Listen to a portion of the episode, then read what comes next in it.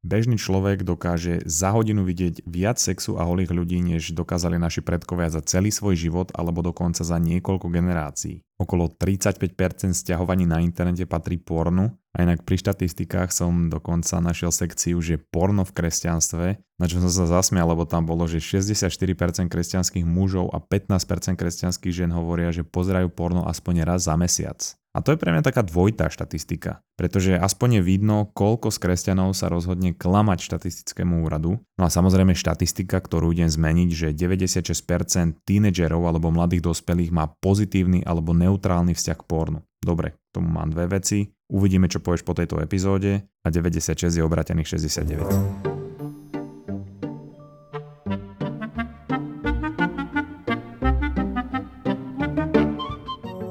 čísla vedľa seba 69 znázorňujú tú polohu samotnú, hej, pretože tie guľočky v tých číslach sú akože hlavy, tak potom si predstav to číslo, že 96. To znázorňuje, keď ste pohádaní, lebo ste chrbtom k sebe a ešte aj naopak. A to by mohol byť taký signál, že keď sa ťa niekto spýta, ako sa ti darí s frajerkou alebo s frajerom alebo s mužom, ženou, no a keď má jeden z nich oduté písky alebo si pohádaný, stačí povedať, vieš čo, 96. A tam tá konverzácia končí, nemusíš predstierať, že to je v pohode, robiť nejaký small talk okolo toho. No a kde končí tá konverzácia, samozrejme začína sledovanie porna. Pretože povedzme si na rovinu, pozeranie porna je perfektné v tom, že ti to zvýši výplatu v robote.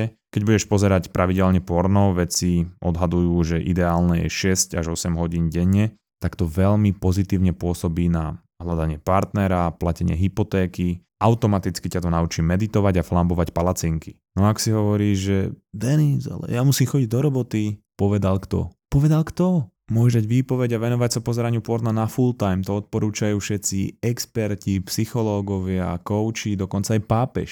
No a dobre, tu sa zastavme pretože možno toto je niečo, čo by si chcela, alebo dokonca chcela počuť, ale snáď si nemyslí, že človek, ktorý hovorí napríklad o tom, aby si dával pozor, koľko jasného svetla príjmeš po zotmení, bude propagovať pozeranie porna. Ak áno, tak musíme zapracovať na tvoj najvite v prvom rade, takže počkaj, píšem si ďalší týždeň epizóda o najvite, OK. No a inak e, táto epizóda je inšpirovaná takou minisériou, ktorá sa volá Your Brain on Porn, alebo teda tvoj mozog na porne. Je od FreeMed Education, má 6 častí, ja to hodím zase do apky Mamaragan, kde máš aj nejaký ďalší bonusový obsah. No a jediná dobrá správa, ktorá pre teba, čo práve počúvaš a holduješ pornu z dnešnej epizódy bude plynúť, je tá, že veľmi úzko súvisí s dopamínom. Ako inak, a na porno sa pozrieš tak ako nikdy predtým, tak poďme rovno na to. Ty už vieš, že dopamín je molekula v našom tele, ktorá súvisí s motiváciou, energiou, driveom do toho robiť veci, ale aj s tým, ako sa cítiš ohľadne seba, ohľadne sveta naokolo. Povedzme, že chceš jedlo, tak sa ti uvoľní dopamín, ktorý ťa uvedie do pohybu a motivuje ťa hľadať jedlo. No ale my ho nemáme v tele nekonečno a náš mozog sa vyvíjal vo svete, kde ho ani nebolo možné nekonečno uvoľňovať, lenže momentálne v takom svete žijeme. Ak budeš na dennej báze uvoľňovať obrovské množstvo dopamínu, tak ti postupne bude jeho základná hladina klesať a to spôsobí menej motivácie, menej energie, driveu, schopnosť sa dlhodobo sústrediť, horšia nálada a pocit, že ťa už nič nebaví. Spomínam často ten experiment, kde dali myši do klietky a zablokovali jej všetok dopamín v tele a tá myš ostala iba ležať, aj keď na druhú stranu tej klietky dali jedlo, dali tam samicu, ktorá sa chcela páriť, chcela súložiť, chcela...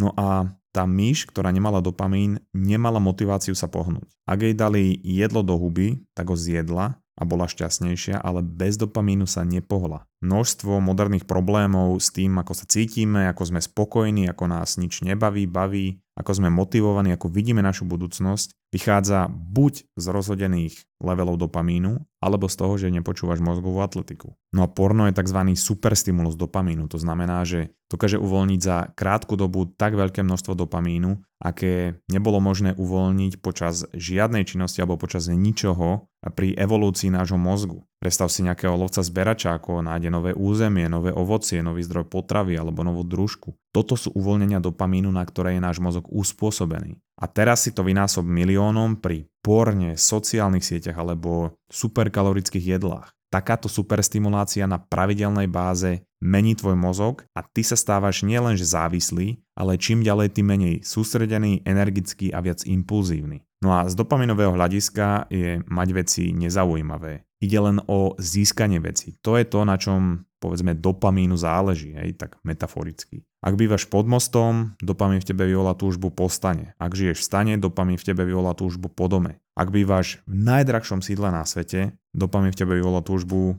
mať hrad na mesiaci. Dopamín nemá žiadne štandardy pre dobro a nehľadá žiadnu cieľovú rovinku alebo cieľovú čiaru. Dopamínové obejvy v mozgu môžu byť stimulované iba možnosťou čokoľvek, čo je nové bez ohľadu na to, aké dokonalé sú momentálne veci. Moto dopamínu je viac.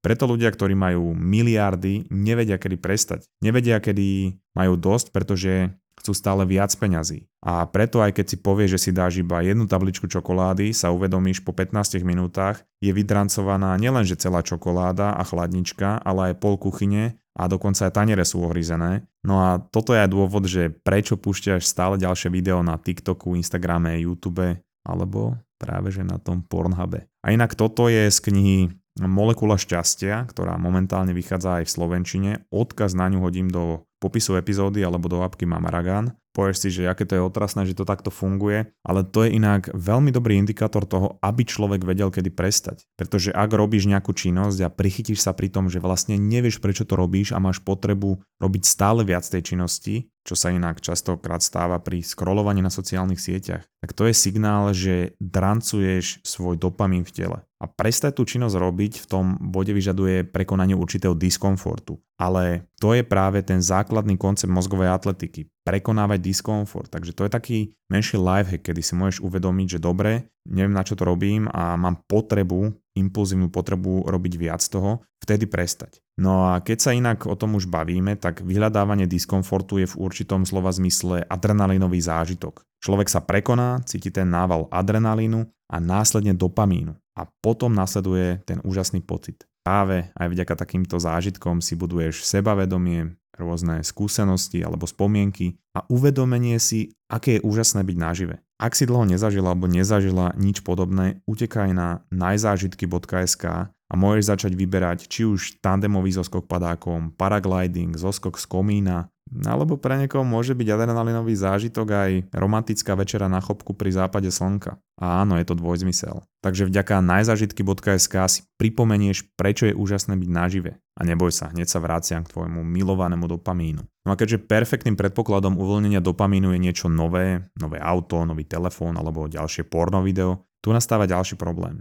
Príklad. Nájdem novú reštiku, ktorú si úplne zamilujem, varia tam presne tak, ako mám rád, je to pre mňa niečo nové a prvý, druhý aj tretíkrát mi to uvoľní pomerne vysoké množstvo dopamínu, pretože to je niečo, čo mi prináša naozaj brutálne potešenie. Postupne sa ale pri každej návšteve začne uvoľňovať nižšie a nižšie množstvo dopamínu a nielen pri tejto reštike, ale pri akýkoľvek činnosti, ktorá mi prináša potešenie a robím ju príliš často. To znamená, že aj tá reštaurácia bude po určitej dobe iba obyčajné miesto na jedenie a nie najlepšia reštika na svete. A evolučný dôvod toho, prečo nám jeden zdroj potešenia neprináša stále rovnaké uvoľnenie dopamínu, je ich viacero. Pri jedle to môže byť napríklad preto, aby sme boli motivovaní jesť aj iné potraviny, aby sme príjmali širšie spektrum vitamínov a živín z potravy, ale základným hnacím motorom evolúcie je rozmnožovanie, preto je najdôležitejšie sa na to pozrieť z tohoto hľadiska. Tu je dôležité si vysvetliť niečo, čo sa nazýva Coolidge efekt a Coolidge je to pomenované podľa amerického prezidenta Kelvina Coolidgea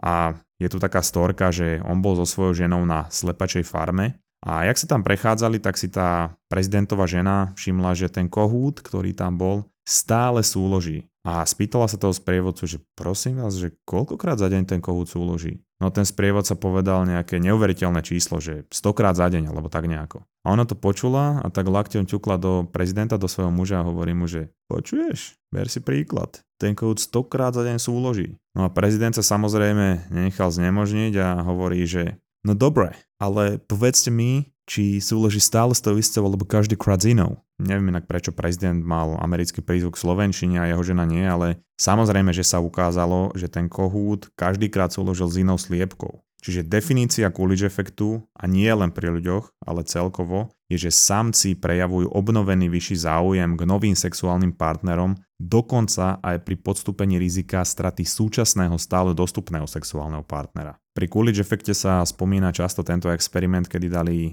samca myš do klietky s partnerkou, ktorá sa chcela páriť. No samozrejme, ten sa do toho oprel, začali oplodňovať, až kým ho to neprestalo baviť. Postupne, ako ju oplodňoval, strácal chuť na sex až sa ho nesúložil vôbec, ale čo sa stalo, keď tam dali novú samicu a novú družku, tak zase začal mať chuť na sex a zase sa do toho oprel a takto to opakovali niekoľkokrát a výsledok bol vždy ten istý. Keď tam dali novú samicu, tak sa mu obnovila chuť na sex. No a čiastočne to je preto, ako sme sa bavili predtým, že niečo nové podnecuje uvoľňovanie dopamínu. A uvoľňuje to aj rôzne iné hormóny, s ktorými to aj súvisí. No a tiež bol robený ešte jeden experiment v roku 1992 eh, na baranoch, ktorým dávali tú istú samicu na sex. No a baranovi trvalo stále viac času, kým sa spravil, alebo kým ejakuloval a potom mu dávali stále inú samicu. A v tomto prípade ejakuloval relatívne stále za rovnako krátky čas. No keď som hovoril o tom, že základným hnacím motorom evolúcie je rozmnožovanie, inak by neprežil žiadny druh,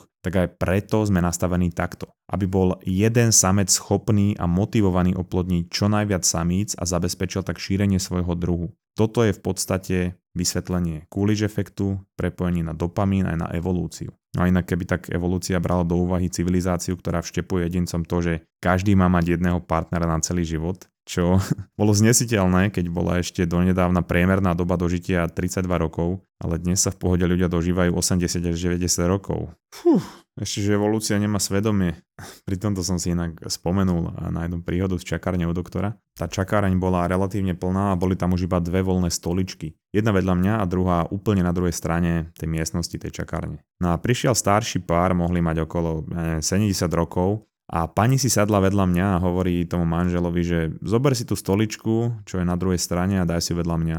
A on pohotovo reagoval, že ale prosím ťa, na čo ja si sadnem tu na tú druhú stranu miestnosti. A že v pohode, nie, nie, nie, že ja si presadnem, aby ste si mohli sadnúť vedľa seba. No a on si sadol teda vedľa nej a hneď nervy. Hneď extrémne nervy na celú čakareň, že jak keby to nebolo jedno, na tú chvíľku, či budeme sedieť vedľa seba. A potom sa pozrel na mňa a hovorí mi, že táto babizňa ma tu jede už 50 rokov a ešte musím sedieť vedľa nej.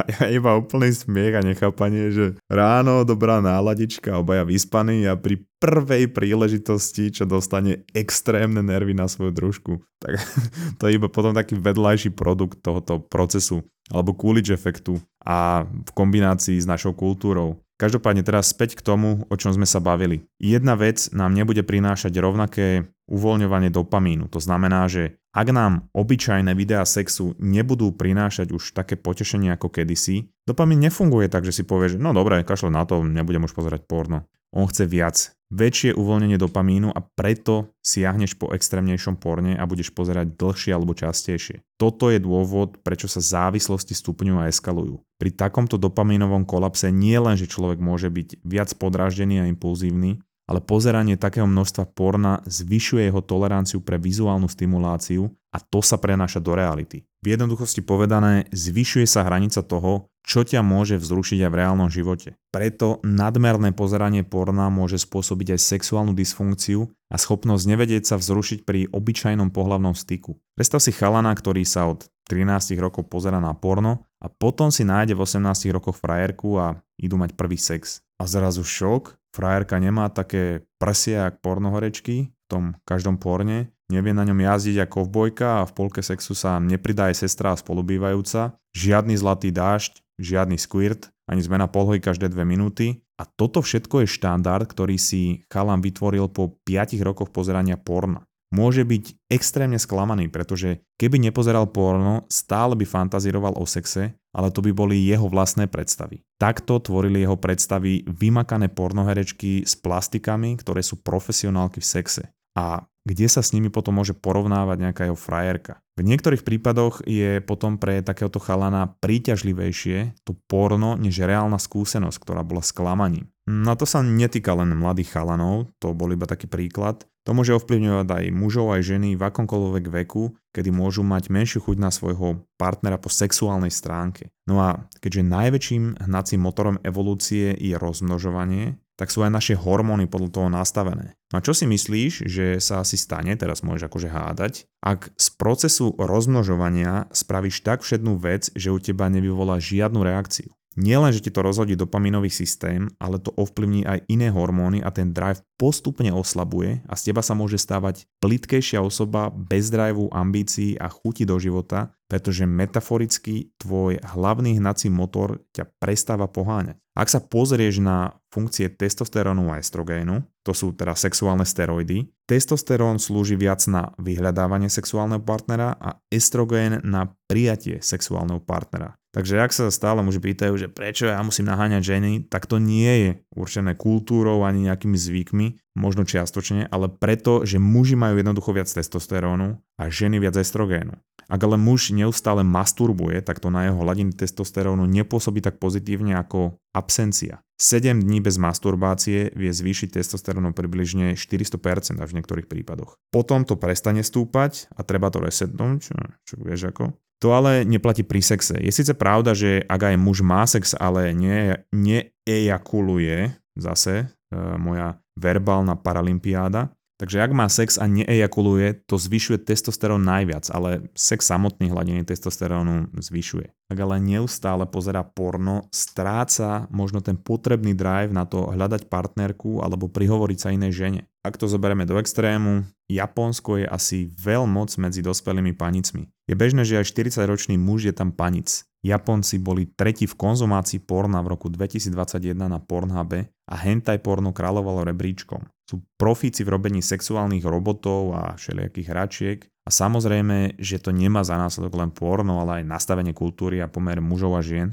ale neustála masturbácia môže byť ten rozdiel medzi tým, či budem mať ten muž drive ísť na nejaké rande a vynakladať extra energiu na získanie partnerky. No a ak do toho pridáme ďalšie super stimuly uvoľňovania dopamínu ako videohry alebo sociálne siete, možno extrémne kalorické jedlá, tak máme zarobené na zaujímavú budúcnosť, ak sa nenaučíme regulovať tieto veci. No a sledovanie porna spôsobuje v našom mozgu ešte jednu nepríjemnú vec, o ktorej rozpráva aj Andrew Huberman, a.k.a. Aďo Hubina. Ale chcem ti povedať, že ak chceš vedieť napríklad viac o téme tých sexuálnych steroidov, teda testosteróne a estrogéne, tak máme Patreon a aplikáciu Mamaragan, kde ak náš podcast podporíš, tak budeš na týždenej báze dostávať bonusové epizódy a otvoríš archív všetkých bonusov doteraz. Teraz už je tam okolo 30 bonusových epizód, v ktorých napríklad idem viac do hĺbky, ako som spomínal pri tom testosteróne a estrogéne a to je až 14 minútová epizóda, alebo tam mám perfektnú epizódu Toxické vzťahy, kde rozprávam o tom, ako zistiť, či je človek v toxickom vzťahu so svojím partnerom, kedy z neho treba odísť, položiť si tri otázky, ktoré mi to môžu zodpovedať a kedy má zmysel ostať.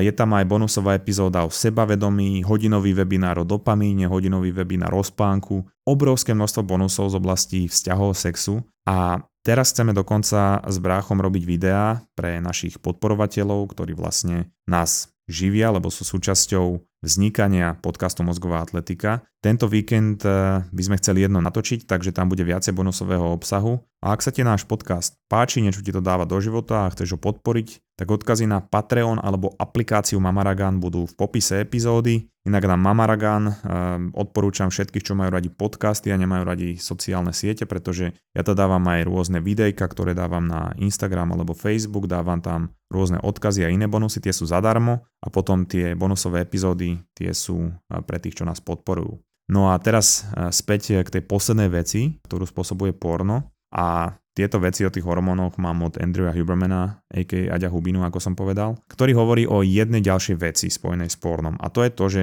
náš mozog sa neustále učí a uspôsobuje. A ty, ak neustále pozeráš porno a vzrušuješ sa pri tom, ako pozeráš na druhých ľudí, ako majú sex, tak to pôsobí na rôzne hormóny v tvojom tele, ale aj na obehy v tvojom mozgu. A ten mozog si vytvára spojenie medzi vzrušením a pozorovaním druhých ľudí, ako majú sex. To znamená, že sex samotný pre mňa nemusí byť až tak vzrušujúci zážitok, ako pozeranie sa na to, ako majú ďalší dvaja ľudia sex. To môže samozrejme viesť ďalším problémom a rôznym sexuálnym úchylkám alebo dokonca dysfunkciám. A teraz to, čo s týmito informáciami spravíš, to je, že je úplne čisto na tebe. Ja viem, že sa na problematiku porna nebudeš pozerať už rovnako a možno ma budeš za to v duchu preklínať, ale takých epizód bolo už veľké kvantum, kde som ti v úvodzovkách pokazil, ale ja tomu hovorím, že opravil nejakú súčasť života a bolo mi to vždy odpustené, tak dúfam, že sa počujeme ďalší útorok. Čau es.